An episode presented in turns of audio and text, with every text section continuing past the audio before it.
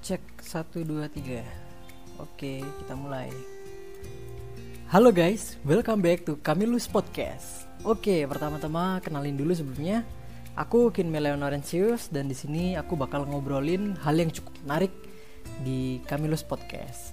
Dan kali ini aku nggak sendirian, ada temen aku yang bakal nemenin aku buat ngobrol bareng di Kamilus Podcast. Halo semuanya, kenalin nama aku Tita dan di sini aku bareng Kinmi akan ngobrolin hal yang pastinya seru banget. Jadi dengerin dari awal sampai akhir ya. Sebelumnya jangan lupa follow IG kami dan jangan lupa like, komen, dan share konten-konten kami juga boleh banget nih. And anyway, kalau sobat Kamilus Podcast mau request bahasan apa yang bakal kami omongin di Kamilus Podcast juga boleh banget loh. Komen aja ya guys. Oke, jadi udah pada kenal ya siapa kami. Nah, langsung aja nih. Kita di sini aku dan Tita bakal bahas topik yang menarik yaitu tentang pacaran yang sehat. Yang pastinya akan kami jelasin juga nih nanti kalau menurut gereja Katolik gimana sih? Jadi uh, mungkin Tita dulu mau ngomong jadi gimana menurut kamu soal pacaran sehat ini Tita? Nah, mantep banget ya teman-teman semua topik hari ini. Yuk kita simak bareng. Jadi pacaran sehat tuh sebenarnya banyak takarannya, tergantung sudut pandang orang. Kalau menurutku pribadi dan juga dari sumber-sumber yang aku baca, pacaran sehat itu di mana kita bisa saling percaya satu sama lain, gak saling mengekang, dan bisa saling menghargai. Nah, yang paling penting sih tahu batasan-batasannya di tahap pacaran seperti apa. Di zaman sekarang ini, kadang orang suka kalap sama yang namanya nafsu, terus mengatasnamakan cinta buat nutupin nafsu pribadinya. Ya kalian paham lah ya, kayak yang lagi viral-viral gitu banyak pasangan kekasih muda yang udah ngelakuin tindakan gak senonoh yang intinya belum boleh dilakuin di luar hubungan resmi pernikahan. Gitu sih guys. Nah, kalau Kak Kinmei gimana nih? Oke, udah mulai seru ya bahasanya. Ya kalau aku setuju sih sama apa yang dibilangin kita dan menurut sumber-sumber yang kita baca kalau ya pacaran bukan berarti semua apa yang ada di diri aku sendiri bisa diatur-atur seenaknya sama pasangan. Begitupun sebaliknya ya. Kalau uh, nanggepin soal tindakan tindakan di luar batas alias nafsu duniawi, aku pribadi udah nggak kaget ya, tapi jujur masih ada rasa prihatin.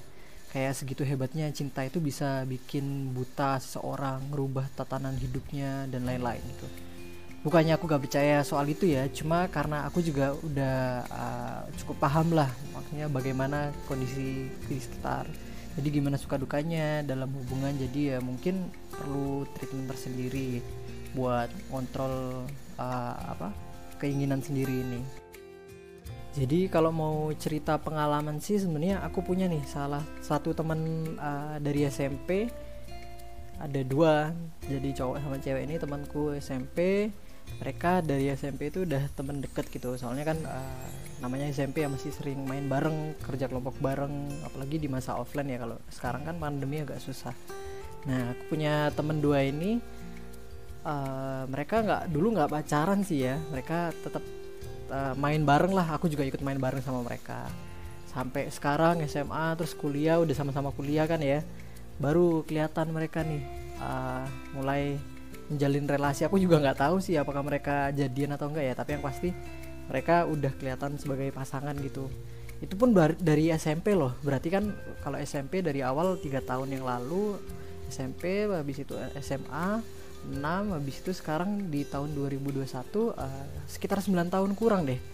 Bayangin 9 tahun kurang uh, udah deket. Jadi udah uh, udah sering main ke rumah keluarganya juga. Jadi menurut aku itu sesuatu yang bagus untuk dipertahankan gitu. Punya relasi yang baik selama itu. Bahkan belum menikah ya. Padahal kalau misalnya orang menikah 9 tahun pun juga banyak mungkin banyak cekcoknya atau masalah gitu ya. Kemudian aku merasa apa ya apresiasi banget bagi temanku dua ini. Sehingga mereka itu walaupun menjalan relasi yang lama itu masih enak-enak aja hubungannya gitu tapi juga selain itu itu kan yang salah satu contoh pacaran yang sehat ya. Mereka juga membawa dalam uh, doa secara iman yang sama. Sehingga juga uh, Tuhannya juga sama. Jadi uh, enak lah nggak ada yang masalah. Kemudian mungkin ada sedikit pengalaman dari teman-temanku yang lainnya.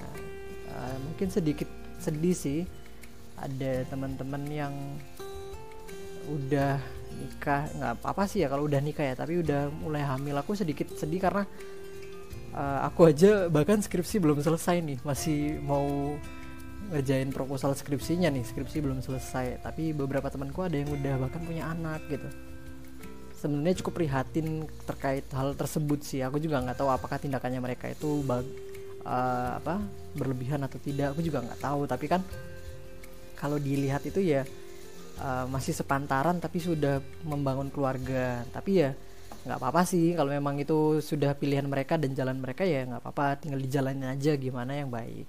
Tinggal uh, apa gimana mereka menjalin keluarga yang harmonis. Kemudian bisa tetap di dalam namanya Tuhan biar semuanya itu juga berjalan lancar gitu ya.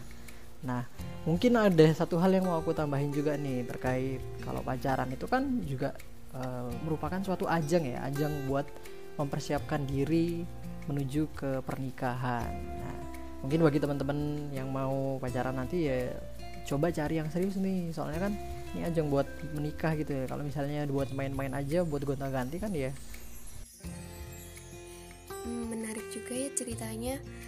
Iya memang sih hidup itu sudah pilihan masing-masing gimana cara kita untuk menjalani dan menyikapinya. Nah, selanjutnya aku mau share sedikit nih gambaran pacaran sehat menurut gereja Katolik. Jadi, menurut sumber-sumber yang sudah aku baca, hubungan yang berpusat pada Kristus dan fokus pada kebenaran firman Allah akan jauh lebih sehat daripada hubungan yang dijalankan berdasarkan nilai-nilai duniawi.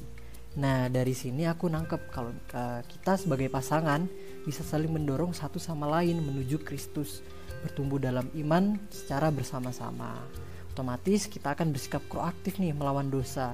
Nah, ada satu kutipan bagus nih. Menurut Ibrani bab 10 ayat 24 bunyinya begini nih. Dan marilah kita saling memperhatikan supaya kita saling mendorong dalam kasih dan dalam pekerjaan baik. Nah, kayak gitu. Keren banget kan ayat ini? Cocok banget buat kalian-kalian yang uh, lagi ngejalanin hubungan sama pasangan kalian.